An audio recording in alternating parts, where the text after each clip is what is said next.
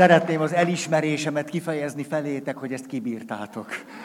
Tényleg, hát megpróbáltam átérezni, hogy milyen lehetett ott, és akkor arra gondoltam, hogy na én nem erre jöttem. Most már hagyják el, értem én ezt, de most már így valami.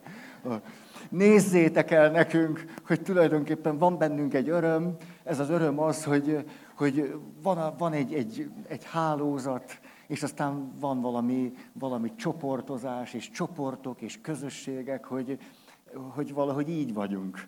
Hogy nem csak, nem csak valami előadás ez, főleg nem csak, nem csak az én személyem, hanem hálózat, csoportok, közösség, és hát ezt én, na, jó, Szóval ez nekünk egy öröm, hogy ez így van. És akkor gyerünk, belekezdek. Öm, ö, hol tartunk? Hát ha én azt tudnám, ugye most már.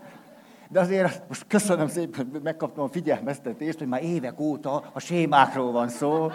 És, és egyébként ráadásul kicsit zavarba is vagyok, mert egy továbbképzésem voltam múlt héten. Gyere majd minden, minden alkalommal, jó? Mert majd rád nézek, és tudom, hogy hol kell folytatnom mert egy továbbképzésen voltam, és a továbbképzésen egy nagyon okos ifjú hölgy a következőt mondta, hogy Kiszámolták ám a kutatók, hogy amikor elmegyünk egy előadásra, és ott egy előadó van, mondjuk ez a helyzet az, hogy nem ismerjük az előadót, nem tudjuk még, hogy mi vár ránk, föltenném a kérdést, mit gondoltok, mennyi idő az, ami alatt egy belső érzelmi és általában nem tudatos döntést hozunk arról, hogy ezt az előadót érdemes meghallgatni és figyelni fogok.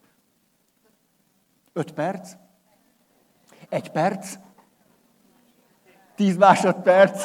jó, jó, szóval micsoda képzett, képzett hallgatóság. Hetes másodperc. A hét másodpercet azzal egy picit finomíthatjuk és puhíthatjuk, hogy a hét másodperc után, vagy hét másodperc alatt megszületik ez a nem tudatos érzelmi döntés, hogy ezt akarom-e hallgatni, vagy nem, és utána még egy perc esélyt adok neki. Most már én ezen az időn vég, végképp túlmentem, tehát én már teljesen esélytelen vagyok. Úgyhogy az esélytelenek nyugalmával séma, sémákról beszélünk, de ez nem egy sématerápiás kurzus, hát én biztos nem mennék el egy sématerápiás kurzusra, hanem a sématerápia szakirodalma nagy segítségünkre van arra, vagy abban, hogy az életünket alapvetően meghatározó jelenségekről, eseményekről, kérdésekről tudjunk tájékozódni. Ennyi. Ezt használjuk sorvezetőnek. És tényleg még maradt három sémánk. 18 sémából. Hát egész jól állunk. Szokott az lenni, hogy évvégén vagy évelején kérdéseket lehet föltenni. De én elhussantam az év végéről, ugye, és éppen csak ide értem az év elejére, ezért most nem voltak kérdések. Arra gondoltam, hogy legyen ez a mai alkalom olyan, hogy én teszem fel a kérdéseket, és rögtön meg is válaszolom. Ez, ez azért jelent nagy könnyebbséget, mert készültem rájuk, és ráadásul, tudjátok, ismeritek ezt, hogy miért szoktuk magunkat bántani, mert egyébként nem szeretem ezt a kérdezfeleleket, nem, nem, nem, nem, nem, mert akkor valahogy az a félelmem vagy aggodalmam, hogy ti valami nem tudom, mit vártok majd tőlem. Én meg azt nem tudom adni. Ez, ez, ez szokott a félelmem lenni, hogy helyzetekhez hozzá tudok szólni, de pont a te élet nehézségedhez mit tudom én, hogy hogy van. De most akkor miért lesznek kérdések és válaszok? Tudjátok, ez valahogy úgy van, hogy miért szoktuk magunkat bántani vagy szídni. Annak mi az értelme? Nem sokkal egyszerűbb lenne abba hagyni egy egyszer mindenkorra. De mégse így van, mert érzelmileg nehéz helyzetbe kerülünk, és elkezdjük mondani a nász nagy monológiát. Ah, de hülye, szerencsétlen vagyok, már az anyám se akart, az apám se később, hogy megszülettem, na és akkor az inkubátor, aztán nem is, aztán, na, jó, hát ezt a kötődésről el tudnám fütyülni, hogy mi az a kötődés az én életemben, na, aztán nagy lesz, semmi fog meg jó, na az a kötődés is, aztán, tehát ezt elkezdjük mondani. Látszólag, hát jobb lenne abba hagyni, de mégse hagyjuk abba, és ennek van néhány oka. Az egyik, azért bántjuk magunkat, mert inkább magamat bántom, mint hogy ti bántsatok engem.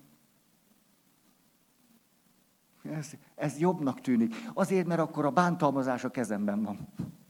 Legalább, legalább, legalább most majd rá tudok készülni, és nem fogom magam úgy bántani, hogy magamat is meglepjem. Ezért föl tudok készülni a saját magamtól érkező bántalmazásra, és egész jól meg tudom magamat védeni. Tulajdonképpen némi kompetencia élményem is van, és nem fogok teljesen kikészülni, mert az egész kontrollt sosem engedem ki a kezemből. A másik, Ha megszoktam azt, hogy szídom magam, akkor amikor szídom magam, azzal a jó érzéssel folytathatom az életem, hogy biztonságban vagyok, mert az élet tényleg olyan, amilyennek gondoltam, tehát pocsék, és én hülye vagyok. Nem mondom, hogy jól esik, de azért a biztonságérzetem növekszik. Mert hogy a dolgokról mégis csak tudom, hogy hogy vannak, és azok tényleg így vannak. És a harmadik, hogyha szídom magam, annak az az előnye, jó, bántalmazom magam, hogy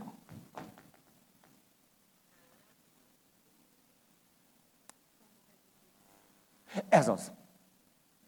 Ha én szídom magam, nagy valószínűséggel át fogtok menni a másik oldalra. És azt mondjátok, jaj, Feri, nem vagy azért annyira hülye. Nem, nem, nem, jó, hát persze nem vagy egy matyó hímzés, de azért jó, jó.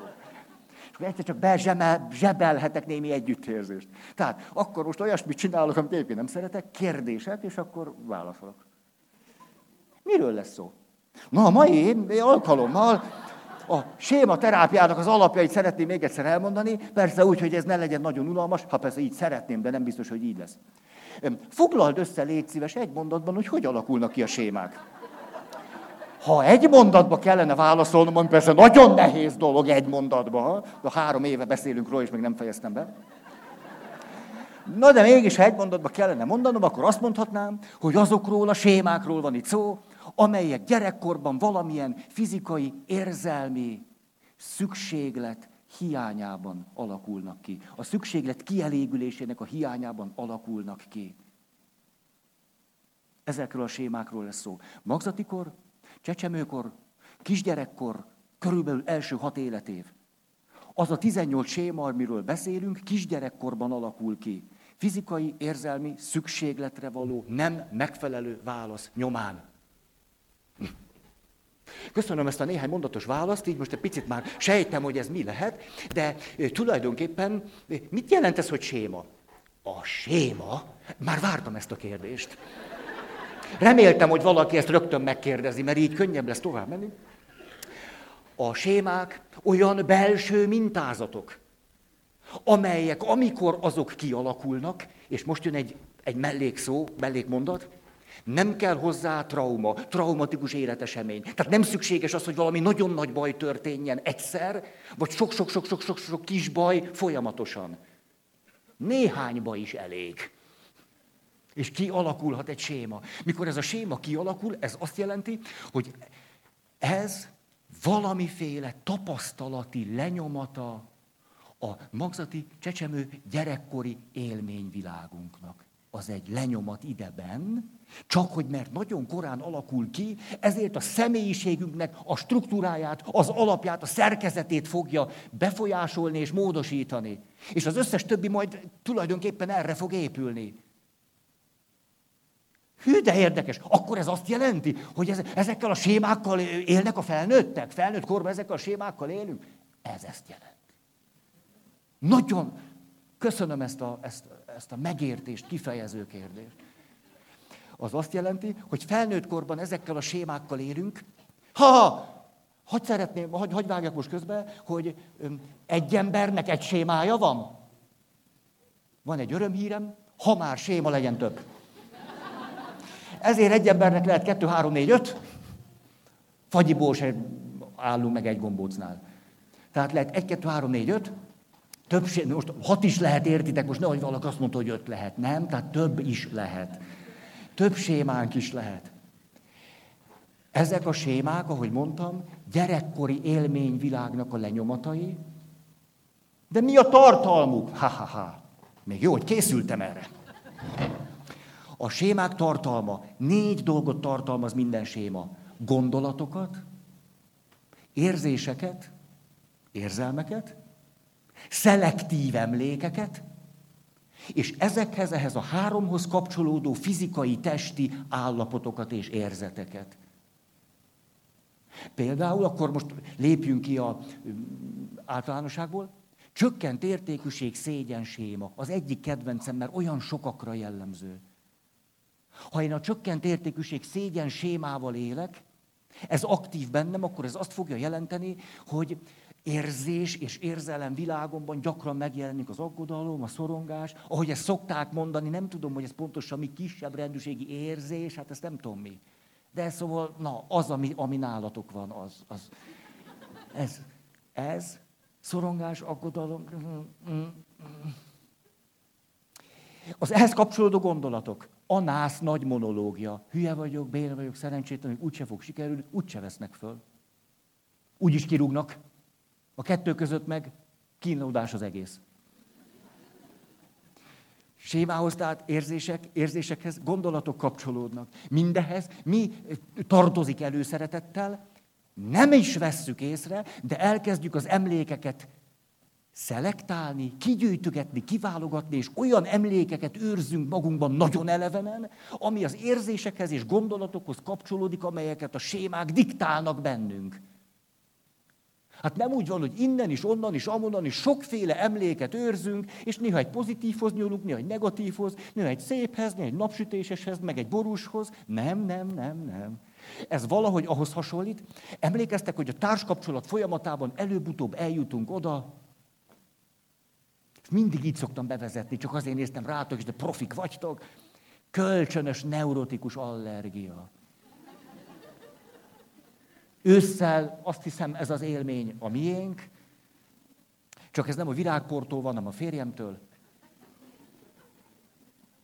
Amikor elérkezek a kölcsönös neurotikus allergiáig, akkor körülbelül az az élményvilágom, hogy megőrítesz, a gondolatom hozzá nem lehet veled élni. A következő kapcsolt gondolat, hova tettem a szemem, mikor hozzád mentem. És akkor erőszeretettel csináljuk azt, amikor a társunkról alkotott idealizált kép összetörik, egyszer csak a másikat elkezdjük démonizálni, és azt mondjuk, hogy kibírhatatlan, lehetetlen alak. Ezt a képet mivel szoktuk mi magunk megerősíteni? Mondok egyet, ez nem tartozik ide, de érdekes. Hát néha, néha, azért dolgozunk, nem, hogy érdekes legyen. Képzeljük el, hogy Dezsőt már nem látom úgy, mint a szerelem első bumjában, a hormonális bum tetején. Hát a Dezső...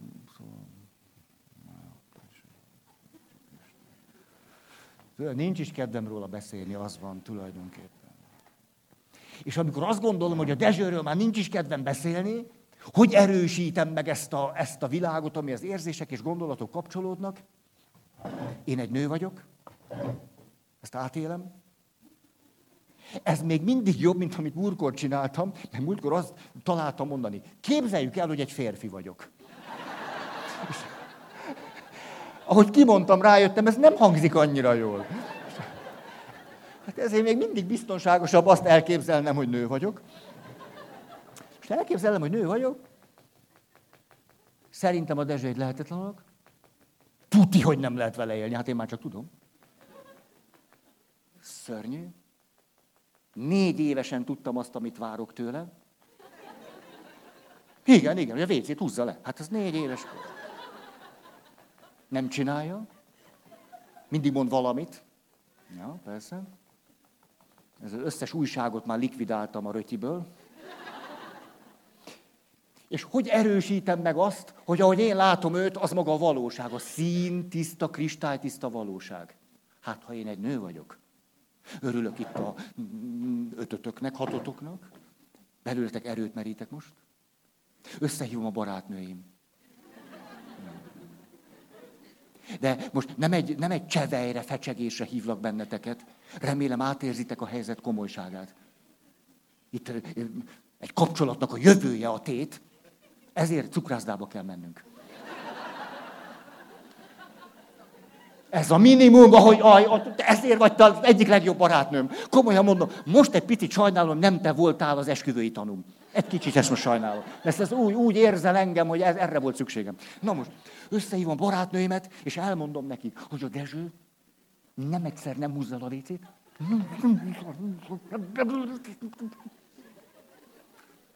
És a következő kérdést teszem föl. Persze, segítek a válaszadásban. Én mindig lehúzom, most azt szeretném tőletek kérdezni, kitől kérdezem, ha nem tőletek? Ugye? Most az a kérdés, szerintetek ki a normális? Hát ő vagy én. Ez nem egy nehéz kérdés. Információk is megvannak. És akkor az én összes barátnőm a különböző sütemények és fagylaltok, cuppogtatás és eszegetése közt kedvesen és nagyon megértően együttérzően bólintanak, és azt mondják, Margitkám, hát ez nem is kérdés. És így tulajdonképpen egy exakt kutatási eredmény részeként már biztos vagyok benne, hogy a férjem nem normális. És egy téves következtetésre jutok az összes téves folyamatban, hogy velem semmi baj nincs. Ez nem tartozott a témánkhoz, mert a másik az érdekesebb. Mert az emlékeknél vagyunk, ugye? Hogy arról beszélünk, hogy a sémákban vannak gondolatok, vannak érzések, most például a csökkent értékűség, szégyen sémában érzések, gondolatok és szelektált emlékek. Mit csinálunk ilyenkor erőszeretettel, amikor eljutunk oda, hogy a Dezsővel nem lehet élni?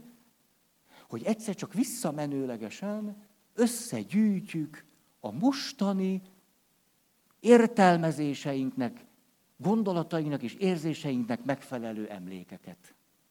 Ez a folyamat nem tudatos. És visszamegyek a múltba, és az, hát öt, öt évvel ezelőtt is így volt. Hát te jó, hát az elején így volt. Hát hogy nem tűnt ez föl? Hát már az elején ez. Hát akkor viszont vége van. Hát most tudatosul benne. A legelejétől kezdve. Azok az emlékek, amikor lehúzta a vécét, törlődnek. Már csak azért is, mert az a normális, ugye? Tehát ez nem tűnik föl, mint hogy tudjátok, műtötték a térdem. Hát miért kéne tudnotok, ezt még tudjátok. Nem kell tudni. Miért? Miért? Ezt. És a, ezért nem tudok még rendesen járkálni. Hát járkálni még valamennyire, csak hogy ugrálni nem tudok, ez a baj. És miért akartam ezt elkezdeni mondani? Annyira lekötött a jobb térdem, hogy a jobb agy féltekén meg blokkolódott. Az emlékek törlődnek, hogy és már...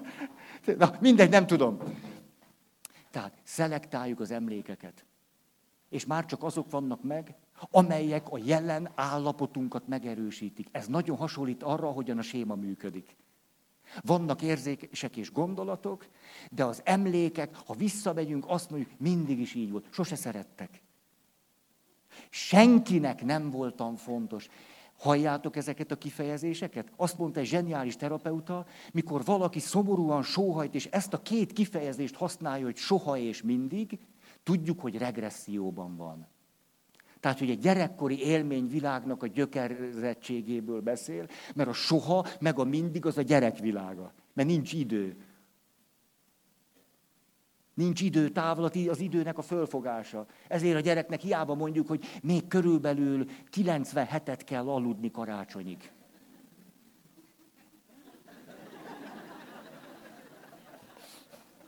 Hát azt tudja mondani, hogy nincs karácsony.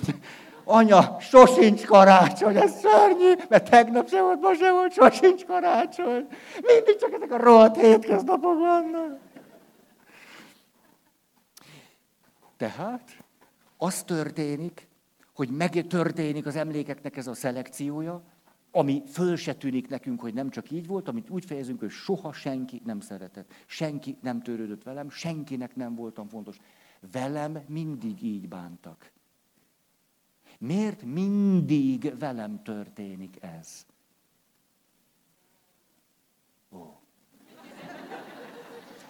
Érzitek ezt a vágyat a tisztulás iránt? Hát ez az én közegem. Jó. Oké, okay. és mi a negyedik? Ugye már elfecsegtem, csak akkor még egyszer, gondolatok, érzések, szelektált emlékek, és az ehhez a háromhoz kapcsolódó érzétek fizikai, testi állapot. Hát nyilván csökkentéség, szégyen, ott, otthon, egyedül, hát persze, hogy egyedül, na, hát ez kár volt mondani, hogy egyedül. Hát kivel? Hát akkor otthon egyedül síratom a sorsom, rettenetes gondolatok gyötörnek, és persze, hogy gondolok arra számtalan évre, amit, amit szintén egyedül. Jó, hát voltam Albiba is, de hát jó, ezt hagyjuk. Jó, ez az Albi, ott is micsoda emberekkel kellett együtt élnem. Még akkor inkább egyedül élnem. Jó, hát mondjuk egy, egy, mondjuk egy, egy gyógyír azért vanna. Hát tényleg egy. Jó, hát azért a nőklapja azért az mindig elérhető. Mindegy valami, de úgy egyébként most megkérdeznénk, hogy ez egy milyen fizikai állapot, hát nincs kedvem fölkelni se. Lefeküdni se, hogy az, elalszom itt a, hol, mindegy, elalszom. Hát nem tök mindegy, érted? Hova zuhanyozza? Kinek? Kinek? Kinek az az illatfelhő? Minek? Mi poratkának? Ugyan? Jó lesz én, majd. Mit számít? Jó, szóval megpróbáltam föltárni, hogy mi a sémának a tartalma, gondolatok, érzések, emlékek, fizikai állapotok. Azután, jó, Feri, ezt egy picit hosszan mondtad, légy szíves, rövidebben válaszolj a következő kérdésre, mert a következő kérdés az, hogy hogy kapcsolódik ehhez a cselekvés. A cselekvés nem a séma része, de a sémához kapcsolódik. A cselekvést úgy értelmezhetjük, mint válaszadást a sémára. Háromféle alapvető cselekvési módot különböztetünk meg. Az első, a séma bekebelez bennünket. És minden a séma logikájára megy bennünk. Ez azt jelenti, hogy amikor azt tapasztalom, hogy nem engem neveznek ki, vagy nem nekem köszönik meg, vagy szinte észre se vesznek a közértbe. Van még olyan, hogy közért. Vagy csak az öregek mondják, hogy közért. Jó, a közértbe. Akkor azt mondom, na, jó, van, tudom így, hogy tulajdonképpen szinte láthatatlan vagyok, nem számítok. Tudom ezt. Benne vagyok a sémába, ezt tartom a valóságnak. Második lehetőség, elkerülök minden olyan helyzetet, ami megerősítené és fölelevenítené bennem a sémával kapcsolatos érzéseket, gondolatokat, emlékeket, fizikai állapotokat, mert tudom, hogy az milyen vacak. Ezért legjobb, ha nem is megyek emberek közé. Nehogy ott az összehasonlítás révén pocsékul kelljen éreznem magam. Én, én el nem megyek semmiféle bálba, meg semmiféle, tá, milyen, választatok táncot erre a testre, hülye vagy, milyen vál, választatok táncot, az az utolsó programó, évnyitó buli, kinek? Évnyitó buli. Nem, én szépen meg, veszek egy családi jégkrémet, azt. Otthon nézek romantikus filmeket, ennyi! Az legalább valami, az a biztos. Ó, kicsit szipogok, mindegy, de legalább nem nekem rossz. Ez a séma elkerülése. Most csak majd ide el akartam jutni, de már most nem bírom ki, hogy mi történt velem nyáron, azon túl, hogy megműtötték a térdem, őt. Hát ez azt jelentett, hogy annyira rossz állapotban van a térdem, hogy egy hónapig nem is állhattam rá. Két mankó, tik-tik-tik-tik. Ez elég életképtelen helyzet volt kiszolgáltatott és tehetetlen. Tényleg így volt. Sajátos élményvilágot hozott, ez egész regresszióba csúsztam. Tényleg, nagyon. Pú, az összes lelki nyomorúságom föl elevenedett bennem. Hát tényleg, az egyedül... Még jó, hogy néha ettem. És a... Mi történt velem? Hát azért vala, valaminek kell lenni, mert még akkor nem kezdődött az olimpia. Hát valami, valami, na mi is legyen. És ide jövök hozzátok, barinőkhöz. Képzeljétek el, ezt tudjátok, a nagyon bensőséges. Rákaptam a romantikus filmekre. Az történt, hogy elkezdtem romantikus film fogyasztóvá válni. Ténylegesen, először napi egy, egyet néztem csak meg. De hát értitek, aztán úgy svungba jöttem. És hogy lendületbe jöttem, elmondom a csúcsot, hogy de kedves vagy. Ez, ez, ez, ez neked most betett? Ez volt idén az utolsó alkalom, hogy itt vagy? De tényleg elkezdtem romantikus filmeket nézni, és ezzel együtt az történt, hogy már ment az olimpia, de nem bírtam lejönni róla, érted? Hát nem úgy van az, hogy na, megvan ez az élmény. Voltak ilyen mélypontjaid? Jó, tehát nem bírtam lejönni, tehát akkor az, az az hogy hajnalban fölkeltem fél kettőkor, hogy megnézzem, érted, hogy Cselaci. Az ment ötig, kicsit szundi-bundi, Hát, de azért mégiscsak még a biológiai rendszerem jól működött, nyolc fele fölébredtem. Hát fölébredtem. Hát főleg, hogy ugye mondjuk sokat nem mozogtam. És akkor fölébredtem, és a csúcs az volt, mikor reggel 8-tól 10-ig megnéztem egy romantikus filmet. Hát szóval így éltem, amit ti nyaraltatok, és szörföztetek, és nem tudom, mit csináltatok, raftingoltatok. Bepótoltam 49 év romantikus film hiányai. Jó. Hogy kanyarodtam ide? El, elragadott titeket a...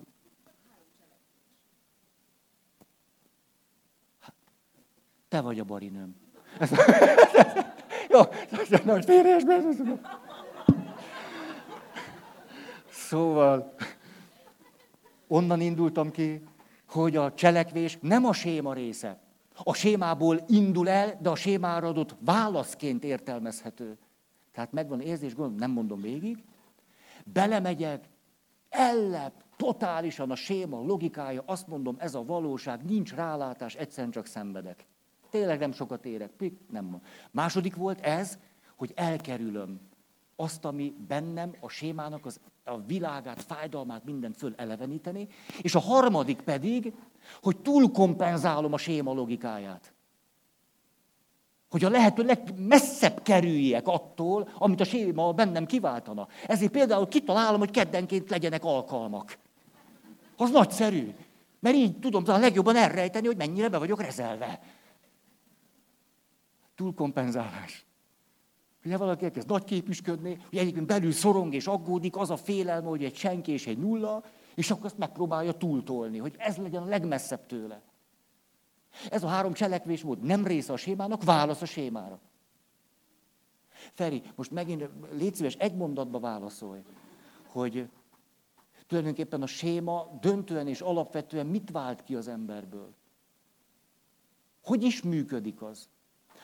Ha egy mondatba kéne válaszolnom, akkor azt mondanám, negatív érzelmi világ állandósul bennünk, és ez a negatív érzelmi világ, ez újból és újból aktív lesz akkor, amikor olyan helyzetekbe kerülünk, ami emlékeztet bennünket arra a helyzetre, amely helyzetben a séma kialakult.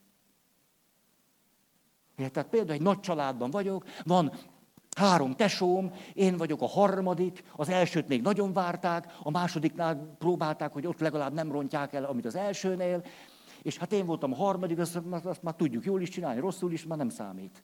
A viszont a negyedik volt az utolsó őre, nagyon figyeltek, az hú, hú, hát nem, több nem lesz, akkor mégiscsak, na itt azért még mindent bevetünk, és hát akkor egy kicsit így elhanyagolódtam, na. Hát igen.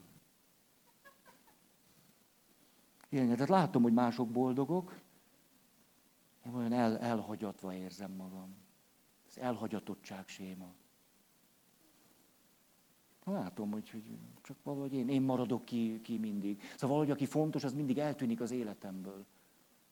Van valahogy meghal, vagy csak elmegy, vagy csak elhagy. Lehet, hogy nekem ez a sorsom. Nem tudom, testvéreim megházasodtak már, csak hogy én, én maradtam így.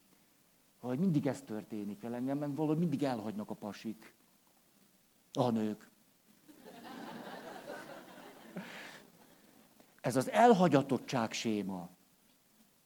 És amikor például körbe megy az e-mail, hogy gyertek el, nem tudom, egy céges valami. És valami miatt én, én vagy nem nyitom meg, vagy valami miatt nem jön át, beborít a séma világa. Hát azok a helyzetek, amelyek emlékeztetnek arra a helyzetre, amikor a séma kialakult, egyszer csak mint egy tölcsérbe leszívódok. Nem látok ki belőle. Ha, és akkor megint a háromfajta cselekvési választ adom. Vagy azt mondom, mindig ez történik, vagy azt, hogy soha sehova nem fogok elmenni. Ezeknek. Vagy pedig megőrülök, és azt mondom, majd én a társaság motorja. Na, majd ide figyelj. Ha én vagyok a főnök, akkor muszáj meghívni.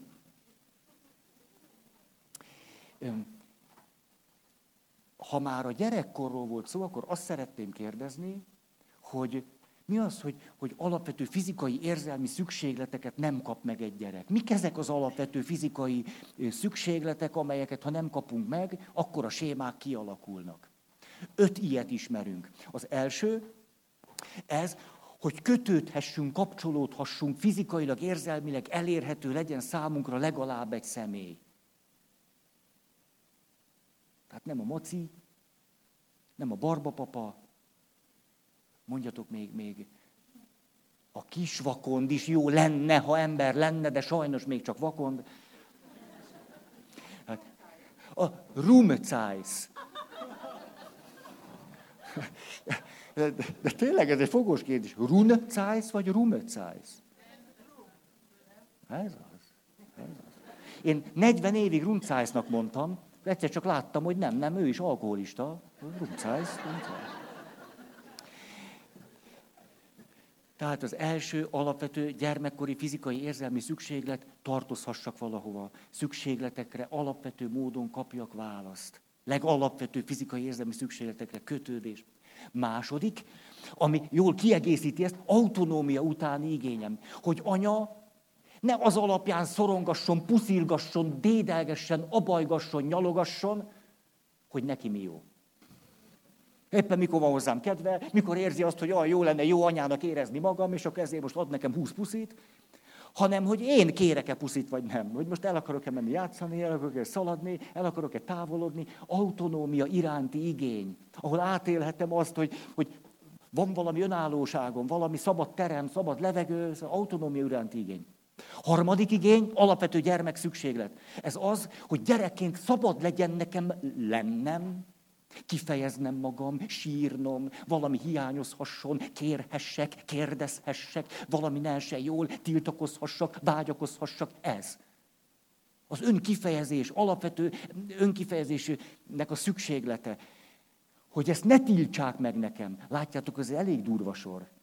Hogy lehessek, kérdezhessek, akadékoskodhassak, elakadhassak, fájhasson, ordíthassak, szomorulhessek érzéseimet kifejezhessem. Negyedik, hát ez fog nektek tetszeni, játék, spontaneitás iránti igény. Hát ez, nem is kell ezt tovább ragozni. Játék, játék, játék, játék. És az ötödik gyermekkori alapvető szükséglet, hogy rendben van a játék, de ugye ismerjük, hogy gyerekek hogy játszanak, ha nincsenek szabályok. Hát akkor agyonütik egymást. Tehát keretek, szabályok, valami, amihez ezt a spontaneitást, kreativitást, szabadságot mégiscsak igazítani lehet. Valami, ahol, ahol, amiben az valahogy egészségesen tud fejlődni. Szabályok, keretek, amiket kapunk, hogy jól tudjunk növekedni. Ez öt alapvető gyermeki szükséglet. Na most, jó, Feri, ez már most kezd sok lenni, már, már, nem, már nem emlékszem a három negyedére, még az első sztorira emlékszem. Erre az a válaszom, hogy ez mindenkivel így van, ne aggódj, hogy rendben van, itt van ez az öt szükséglet, de mi történik akkor, amikor gyerekkorban megsérülök, és kialakul a séma? Négy dolog történhet velünk. Nagyon egyszerűen szólva az első, valamiből túl sokat kapunk. Ez akár az elkényeztetés is lehet. Az elkényeztetés ugyanis legalább ugyanannyira nem a gyerek szükségleteit veszi figyelembe, mint az elhanyagolás. Ezért azt szoktuk, az elkényeztetés egy jó dolog, csak hát egy picit, na, kicsit túl cukros, nem? Az elkényeztetésnek a hatása ugyanolyan krónikusan rossz lehet, mint az elhanyagolásé. Eltávolít engem a saját szükségleteimtől. Tehát túl sokat kapok valamiből. Lehet, hogy a szabályból kapok túl sokat. Lehet, hogy állandóan ott kell lennem anyánál, abból kapok túl sokat. A kötődés, az a tartozásból kapok túl sokat. Lehet, hogy anyukám állandóan azt mondja, jaj, Pistikém, játszál már egyedül. Te már nagy fiú vagy. De hát két éves vagyok. Hát az anyámnak jó lenne, ha én egyedül ellennék, ugye? És akkor ő, nem tudom én, a Facebookon kikereshetni az első szerelmét. Hát én meg tudom érteni, hogy miért kéne nekem a kockákkal egy óra 45 percig egyedül játszani, nagy élvezettel. Hát csak na, most két éves vagyok, és hat perces.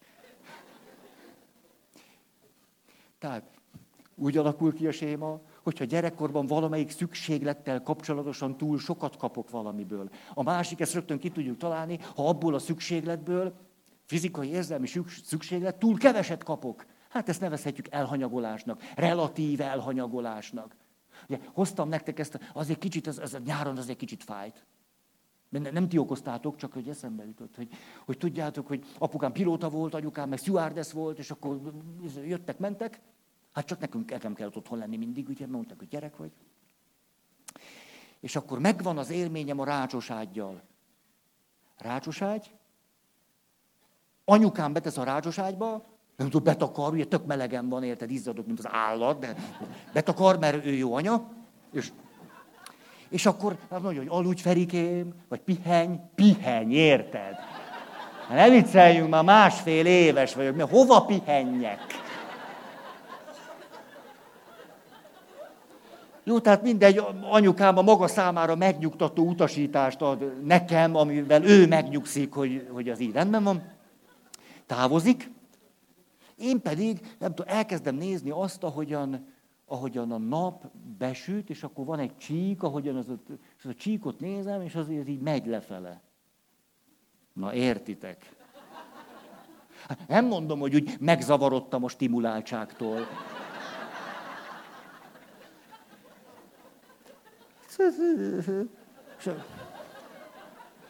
Látok egy ilyen koszfoltot. Mikor éri el a koszfoltot? Most elérte. Na, na, bekapod? Most bekapta a koszfoltot. Na most kiköpte a koszfoltot. Most másfél órás történetet szedtem így össze rövidre. De, tehát ott vagyok gyerekkor, beraktak a rácsos ágyba, és ez érdekes az, hogy tulajdonképpen van egy ikertesóm, őt is berakták a rácsos ágyba, nem emlékszem rá. Hát valószínűleg annyira belehullottam ebbe a magányos valamibe, hogy ben vagyok a rácsoságban. Nem, nem. Szóval valahogy nem, ér, ne, nem tudom. Tehát nem tudom ez, hogy volt. Magánzárka. Ez, ez, ez, ez az élményem. Szóval ott vagyok a rácsoságban, és de tényleg nem bírok szabadulni ettől a gyerekkori emlékemt, és ezért most ezzel traktálnak benneteket. A pisilős történetet nem mondom ma el. Tehát azt, azt most kihagyjuk, hogy az történik, hogy ott vagyok, nem tudom én, egy éves vagy másfél, és megőrülök az unalomtól, te, te olyasmit kértek tőle, próbálok rendes fiú lenni, mert hát ha akkor majd szeretnek, ugye, vagy valami, nem bírok aludni, se, ne, se, se, és hogy mondjam, hogy valami történjen, ugye anyukám nem tette be a tabletet a, a rácsoságba, ez volt a baj. Berakta volna kicsit, azért csak, hogy mondjam, azért ma már informatikus lennék. Hát egy ilyen kósza, mindjárt mondom, egy kósza gumisűnöm volt. Gumisűn, nekem ez jutott, értem? Tablet mindenféle alkalmazással, meg két évesen személyre szabod, persze. Gumisön, gumisűn. Néha szóltam, eddig tönkre nem ment ugye a hangja. Ezt csináltam. Így volt. Aztán, amikor négy éves voltam, odaadtam nagypapámnak. Komolyan. De, de tényleg így volt, hogy odaadtam neki. Mert hát a gumisűn volt az egyetlen személy, aki törődött velem. Tényleg, hát úgy értem, hogy mindig ott volt anyukám, nem? És, a, és akkor egyszer csak emlékszem, anyukám azt mondja, hogy Ferikém, nagypapa nagyon beteg. Tényleg így volt, rákos volt a nagypapám. És azt mondja, hogy hát most elmegyünk, meglátogatjuk őt az Arany János utcába, nagymamádékhoz elmegyünk, ott meglátogatjuk, és akkor be kellene majd menni, de ne ijedj meg ezen, hogy nagypapa most beteg, és nem lesz jól, de hát valamit, valamit vigyél neki ajándékban, annak biztos örülne. Hát körbenéztem a rácsoságba, érted? Hát de tényleg a lepedőn kívül nem volt semmi más valami, valami fénycsíkot szívesen vittem volna a nagypapának, az mindig eltűnt egy idő után, ezt nem tudom. Hát odaadtam neki a gumisűnt. Tényleg így volt. És akkor emlékszem édesanyámnak a, a, a párás tekintetére, hogy milyen aranyos kisfiú vagy Ferike. Odaadta az egy szem gumisűnt. Hát oda, mert mondjuk, igen, nem mondom, hogy nem untam már meg egy picit. De most ott tartok még, hogy a rácsos ágyba vagyok, és hogy egyáltalán valami tablet helyett legyen. Hát én, én ezt, csináltam, értitek? Ez volt az első néhány edzés. Így edzettem. És ezért elkezdett a rácsos ágy a padlón mozogni. És most jön a szüleim zseniális prevenciója, hogy hogyan lehet, miután megértették, hogy mi is történik, jobbra fordítani mindent. Nem volt rá tulajdonképpen, szóval az volt a jó, hogy egy nagyon egyszerű, okos választ adtak erre, mégpedig néhány csavar és klipsz, és lecsavarozták a rácsos ágyon. Szóval, hogy jöhet létre egy séma gyerekkorban? Nagyon sokat kapok valamiből, nagyon keveset kapok valamiből, vagy egyáltalán nem kapok belőle. Rengeteg szabály van, nem engednek játszani. Tudjátok, mint amikor apukátok megveszi a villanyvasutat. És akkor ő játszik vele, iszonyatosan élvezi, és hát te meg nem tudom én, két zserbú után, hát kicsit olyan tehetetlennek érzed magad. De szerencsére karácsony is elmúlik, lesz egy másik nap. Apa hát, ha megunja a villanyvasutazást, és te is hozzáférsz. Tehát a második lehetőség, hogy nagyon-nagyon keveset kapsz valamiből, amire szükséged lenne. Harmadik, ez amikor kifejezetten bántalmaznak. Bántalmazás. Bántalmazásnak öt formája van. De ezt most nem mondom végig, mert ez most tényleg nem tartozik ide. Bántalmazás. És a negyedik, ez talán picit a legfaramúcibb, ez az, amikor valamiből nagyon csak a felét kapom meg. Nagyon-nagyon egyoldalúan kapok meg valamit amiből nekem valami teljes kellene. Most mondok akár egy picit furcsa lehet ez, mondjuk van apukám és anyukám, és akkor egyszer csak anya azt mondja, apa, apára nincs szükség. Anya már nem szereti apát, apára már nincs szükség. Jól meg leszünk mi Ferikém. Ez azt jelenti, hogy valamiből nekem apa, anya kellett volna, csak a felét kapom. Na nem szokott jól esni egy gyereknek, hogy pont csak fele van neki. Tehát valamiből nagyon csak a felét kapom, nem kapom a másik részét. Elgondolkodtató aztán az később, olyan, épp vasárnap ez szaladt ki belőlem, hogy, hogy nagyon sok igazság vagy érték párban jár. Tehát ha a szabadság párja a felelősség, ezek, ezek párban járnak. Tehát gyereknek adunk rengeteg szabadságot, és az életkorához alkalmazkodóan nem nem növekszik a felelőssége, az önkontrollja, az nagyon problémás. Van, ahol egy gyereknek állandóan a felelősségére appellálunk, ugye, hogy jó gyerek legyen. De közben nem kap szabadságot, nem engedjük meg neki, hogy nagyon az egyik részét kapjuk valaminek, ami egyben van. És gyerekként megélem a szabadság és felelősségnek ezt a szép, akkor felnőttként az nagyon jó, jól el vagyok eresztve. Tudom, hogy ezek együtt járnak. Bizalom és megbízhatóság. Elnézést, hogy ha voltatok vasárnap misén, de ez úgy besült nekem, néztem egy, egy televízió adást, és ott a tévében előhoztak egy házastársi konfliktust, ahol a férfi megcsalja a feleségét. És ez kiderül a feleség számára, és a jelenet az, hogy, hogy egyszer a nő teljesen kikészül ettől, sose gondolta volna, egész megrázza, és akkor látjuk ezt, hogy hogyan próbálnak beszélni erről, hogy hogy volt, és akkor a férfi, hogy hidd el, nem jelentett nekem semmit. A nő azt mondja, legalább ne hazudj. Na jó, ezt most nem folytatom, mert izé. És akkor snit, és jön a szakértő. És a szakértő azt mondja, na nagyon jó, látszik, hogy ezekben a helyzetekben mekkora jelentősége van annak, hogy bízzunk egymásban, őszintén kommunikáljunk, nyílt legyen a kommunikáció. És akkor tudjátok azt, hogy mondd már ki. Nem mondta. Hát nem elég azt mondani, hogy ezekben a helyzetekben mekkora jelentősége van a bizalomnak, ha nem mondjuk rögtön hozzá, és ezekben a helyzetekben még fokozottabb jelentősége van a megbízhatóságnak. Mert tudjuk, a bizalom helyreállításának van három lépése, vagy három összetevője. Mind a három ugyanarra a rugóra jár, megbízhatónak kell lennünk.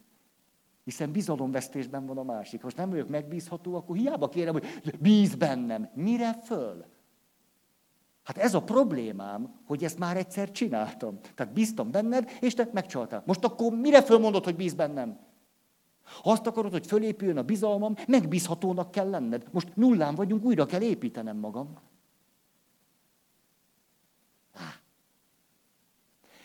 Hát valamiből nagyon egyoldalúan kapok. És utána valahogy billeg az életem, nem tudom, de mi, mi a fene van? Minden nőnek mondom, hogy bíz bennem, aztán valahogy, aztán valami mindig elferdül. Vagy mi? Ez a négy módja gyerekkorban, hogy az öt szükséglethez kapcsolódóan megsérüljünk. Túl sok, túl kevés, bántalmazás, és valamit nagyon egyoldalon kapunk. Hát Feri, tulajdonképpen másban semmire nem emlékszem. Hát tulajdonképpen most a folytathatod is, mert már nem is, nem is akarok, nem is akarom ezt megjegyezni, megjegyezhetetlen. Úgyhogy most már nyugodtan mondhatod, hogy egy sémát hogy tartunk fönn. Á, hogy tartunk fönn?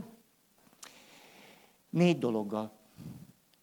A sémát megerősítő gondolkozással, a sémát megerősítő érzésekkel, a sémát megerősítő cselekvéssel, és a sémát megerősítő kommunikációval. Ezzel a négyel tartjuk fönn a sémánknak a hiedelem világát. Ó, hmm. akkor arra lennék kíváncsi, hogy ez már annyira szörnyű, hogy mit teszünk azért, hogy a sémából ki tudjunk gyógyulni. Na ez a kérdés, ezt köszönöm. De picit rá is készülök. Izgultam, hogy ezt, ezt, ezt valaki fölteszi-e. Hú, de jó, hogy, hogy jöttél. Hmm. Látszólag abban vagyunk érdekeltek, hogy a sémából kigyógyuljunk, Valójában azonban a helyzet sokkal árnyaltabb, mint az önmagunk bántalmazásánál már láttuk. Nyilván azt gondolnánk naívul, hogy senkinek sem esik jól magát bántani, de már tudjuk, hogy legalább három ok miatt is érdekeltek lehetünk abban, hogy bántsuk magunkat. A sémátunkat viszont négyféleképpen tartjuk fönn.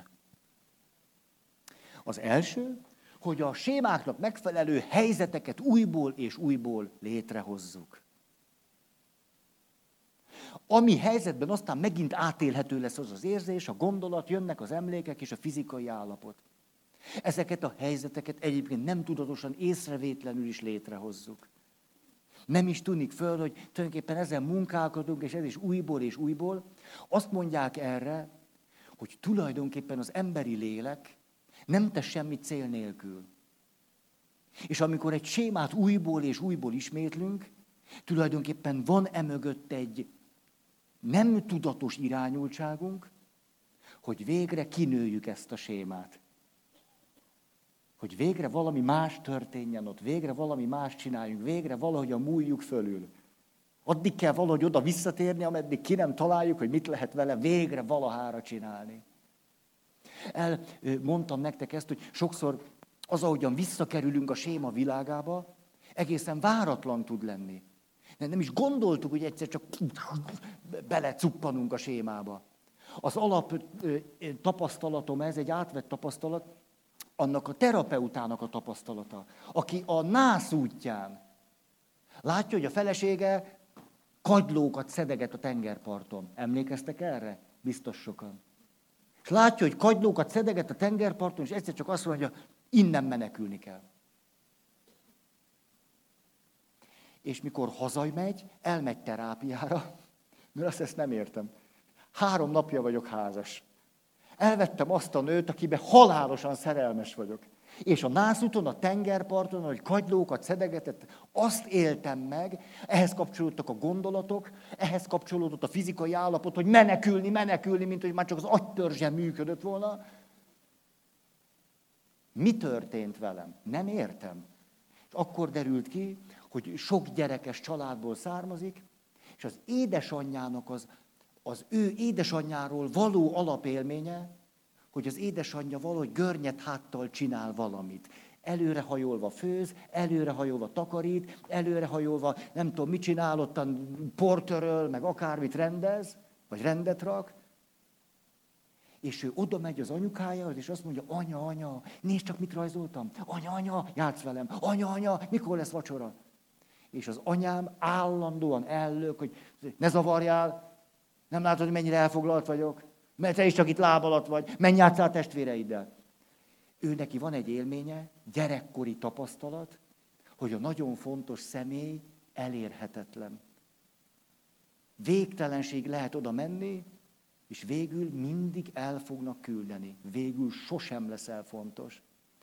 És mikor a nász útján látja három napos feleségét, teljesen ártalmatlan helyzetben szedegeti a kagylókat, a görbe hát behozza neki ezt az egész világot. És azt mondja, inkább én meneküljek el, mint hogy át kelljen élnem, hogy a szerelmem elhagy. Hmm. És itt most elértünk valahova, ami nem hangzik jól, ez pedig az, hogy a sémák bennünk fönnmaradásra törekednek. Meg akarják magukat erősíteni, és azt akarják, hogy lehessenek. Ennek mi a háttere? Hogy a sémák olyan korai szakaszban gyökerezed, hogy gyökeresednek meg bennünk, hogy az idegrendszerünk, az agyműködésünk alkalmazkodik hozzájuk. Tehát biológiai háttere, ilyen értelemben háttere is van a sémáinknak. Már jól bejáratódott az agyműködésünkben rengeteg minden, ami a sémához kapcsolódik. Ilyen értelemben mondhatjuk, hogy a sémák fönnmaradásra törekednek. Begyakorolt, rutinszerű dolgok. Az volt a kérdés, emlékszem még, köszönöm a kérdést, hogy hogy tartjuk fönn a sémát. Az első válasz így volt, a helyzeteket létrehozzuk, vagy ezek maguktól is létrejönnek. A második, hogy belelátunk helyzetekbe olyat, ami nincs is benne. Például valamelyikötöknek van némi fenyegetettség sémája. Lényege, hogy a világ egyáltalán nem biztonságos. Bárkivel, bármikor, bármi megtörténhet.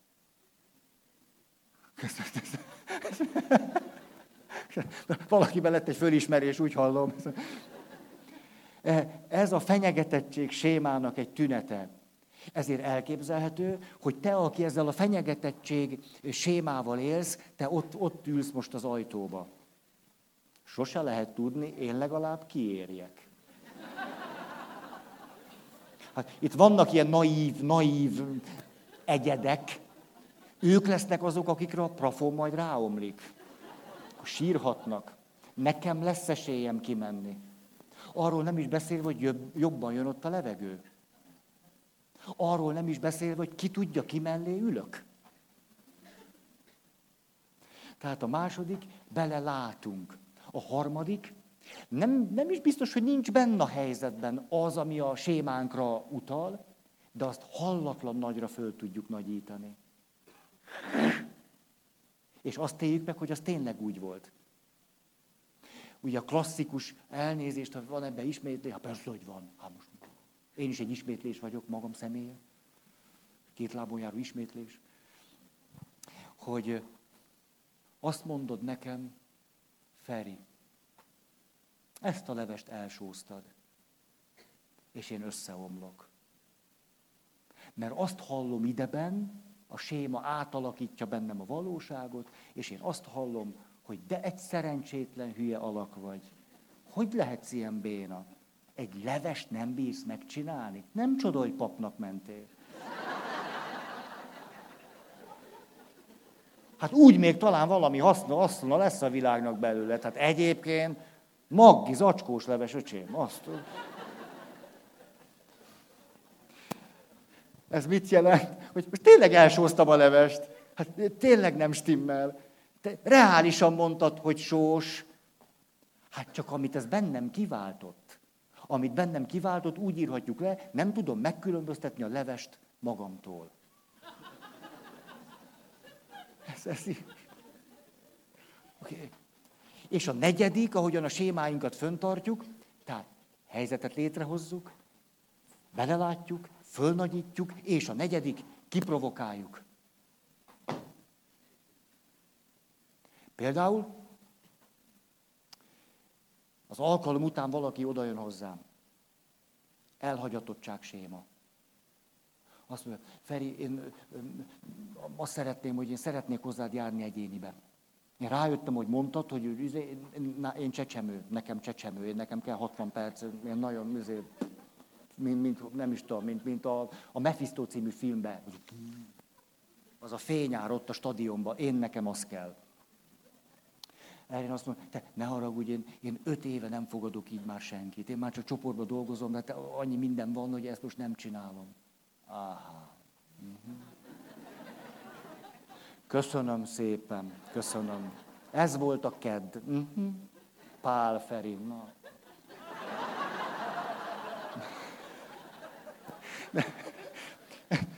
Érthető volt, amit itt... És a cipőm. Oh, három perc van. A nem jó ját. Na most várjunk egy pillanat.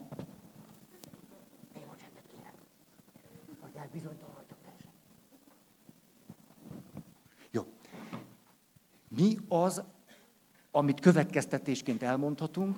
Azt, hogy a sémát valóságnak tartjuk. Óriási fordulat az, amikor egyszer csak elkezdek rálátni a sémáimra. Na jó, mi a kulcs annak, hogy rálássak a sémámra? Hogy egyáltalán elkezdjen nekem kapizsgálni, az, hogy hát ez egy séma. Hát nem arról van szó, hogy egyetlen nő se szeret, hanem hogy valahogy én mindig kirúgom őket.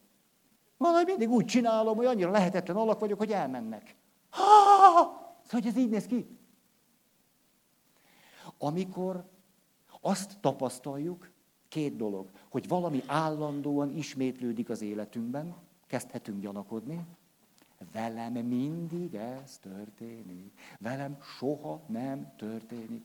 Miért vagyok mindig pont én ilyen pes? Engem mindig mindenki el, hogy én mindig olyan férfiakba szeretek bele. Na, itt vagyunk a témán. Én mindig olyan férfiakba szeretek bele, akik foglaltak. Jaj, ezt nem szabad. Hogy lehetek ilyen szerencsétlen? Az összes jó férfi foglalt. És mindig ilyenekbe szeretek bele. Most mondd meg, hogy ez miért van. Most már is egy asztrológushoz. Meg, nem, hát más, más nem segít. De jó, itt van.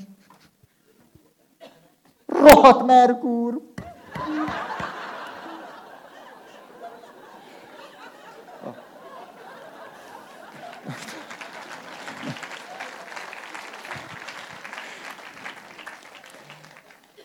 Amikor ez az élményed, hogy te egy szerencsétlen nő vagy, akivel mindig az történik, hogy hát tudsz te szerelmes lenni, és akkor elkezded azt mondani, hát van nekem egy barátnőm, Rozi, össze szoktunk jönni, na, cuki, cukiba, és akkor ő sóhajtozik nagyokat, mindig mondja, hogy te, én, én, én, nem, én azt hiszem nem is tudom, milyen az, hogy szerelmesnek lenni. Ez annyira szörnyű, hogy ti mindig ezt mondjátok, most ebbe vagyok szerelmes, meg abban, meg... És én nem, nem tudom, hogy... De mondanék nektek valamit, szerintetek a szerelem? Hát lehet, hogy neki jobb. Most arra gondolok. Ő jár jól.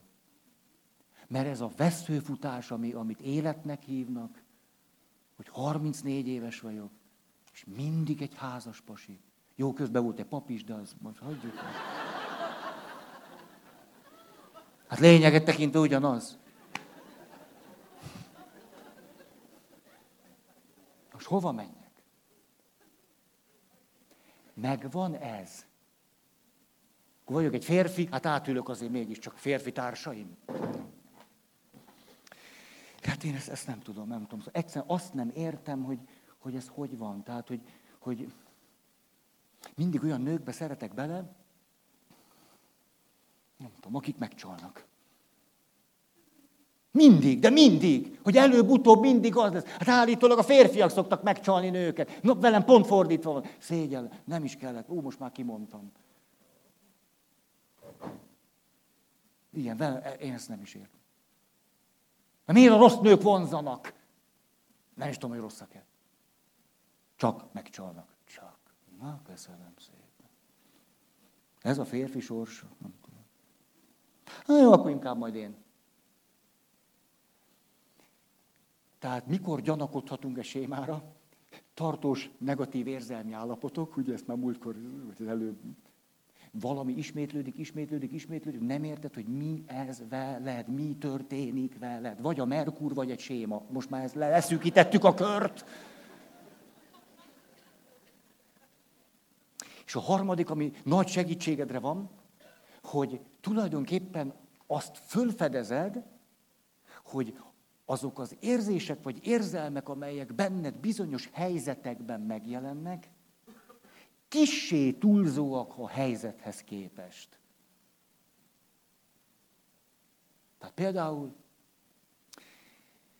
cuki, ez, ez, ez, ez a kapaszkodónk. Visszatérünk a kájához. Ott vagyunk a cukiba, eszegetünk. Dobost kértem. Megpróbálom a dobot. Nem tudom, hogy hívjátok azt a karamellás észt. Én gyerekkorból így tanultam, hogy az a dob. Az a dob. Hol van a dobverő? Mindegy, az a dob. Tehát fogom, megpróbálom elvágni a dobot. Én ilyenkor olyan dübegurulok, te ezt el, el nem tudom mondani. Értitek? Hogy azért jöttünk a cukiba, hogy egy pici enyhület. Hogy egy, egy kicsi öröm. Most az élvezet szót nem is mondom. És akkor ilyen lehetetlen, föltörhetetlen dob imitációt tesznek ide. És szólok a pincének, na szólok, ez baszfémia. Jöjjön ide! Hát ez micsoda? Ezt nevezhetjük enyhe túlreagálásnak.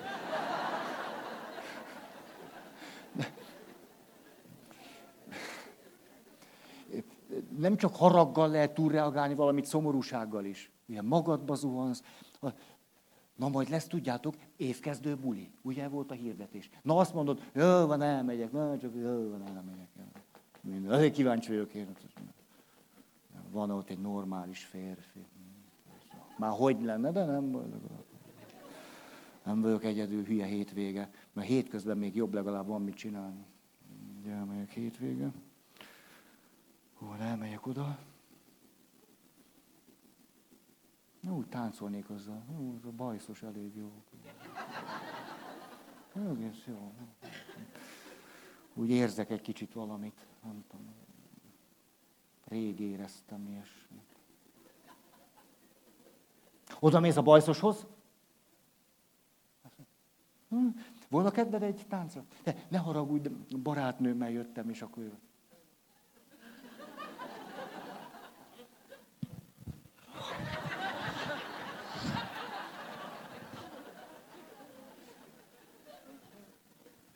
És akkor dübörgő zene mellett kimész a ruhatárba.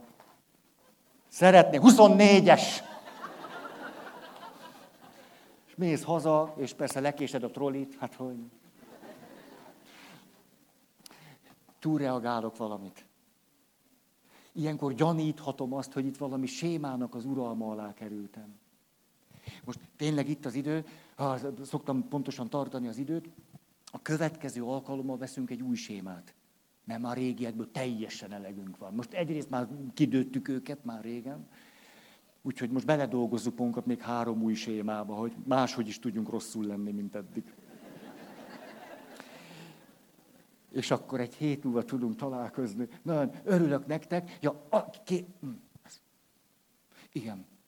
Hogy két, csak két rövid mondat. Az egyik, hogy, hogy nagyon eleven lett bennem az a késztetés, ami annyira régóta bennem van, hogy mikor azt tapasztalom, hogy valaki valamit nem tud, amit tudhatna, vagy már tudható lenne, már az információk megvannak, már egyszerűen csak föl kell csapni, már egyszerűen csak el kell olvasni, már, már. És, és az az érzésem, hogy valaki attól szenved, hogy valamit nem tud, amit lehetne tudni, ez nekem szinte fizikai fájdalmat jelent.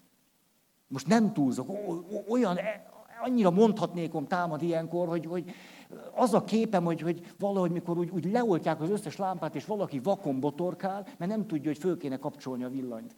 Rosszul, fizikailag rosszul őkettől. Ez, ezért jártatom a szám. Ez egy, nem tudom elviselni, hogy, hogy valamit valaki nem tud, amit lehetne tudni, és szenved értelmetlennek tűnő, nem bírom. A másik pedig, hogy itt keddenként megengedem magamnak, hogy hogy valahogy ezek ne olyan hihetetlenül jól kitalált, minden percre pontosan minden történet, a patika mérlegen kimérve előadások legyenek. Ezért nevezzük őket alkalmaknak. Hogy itt, na, na, nem tudom, nem vagyok egy gép, nem akkor zsű. Vége.